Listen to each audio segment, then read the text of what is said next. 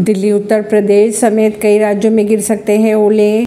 IMD ने जारी किया अलर्ट। मौसम विभाग का कहना है कि जम्मू कश्मीर, लद्दाख, गिलगित, मुजफ्फराबाद, हिमाचल प्रदेश और उत्तराखंड आज भी बारिश के आसार नज़र आ रहे हैं। गुरुवार रात को देश में कई इलाकों में जमकर हुई बारिश। मौसम विभाग के अनुसार दो दिन तक देश के कई इलाकों में बारिश का दौर जारी रह सकता है। बात करेंगे अगर राजधानी दिल्ली की तो उत्तर प्रदेश समेत कई राज्यों में शुक्रवार को भी बारिश हो सकती है। कुछ जगहों पे ओले पड़ सकते हैं। दिल्ली में शुक्रवार को अधिकतम तापमान अट्ठाईस डिग्री सेल्सियस रहेगा। एक अप्रैल को भी दिल्ली के आसमान में बादल छाए रहेंगे और हल्की बारिश हो सकती है।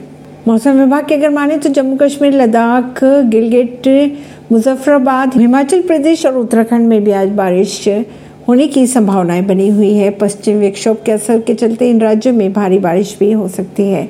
अगले कुछ दिनों तक सामान्य तापमान में दो से चार डिग्री की कमी हो सकती है और गर्म हवाएँ नहीं चलेगी। ऐसी ही खबरों को जानने के लिए जुड़े रहिए जनता से रिश्ता पॉडकास्ट से। दिल्ली से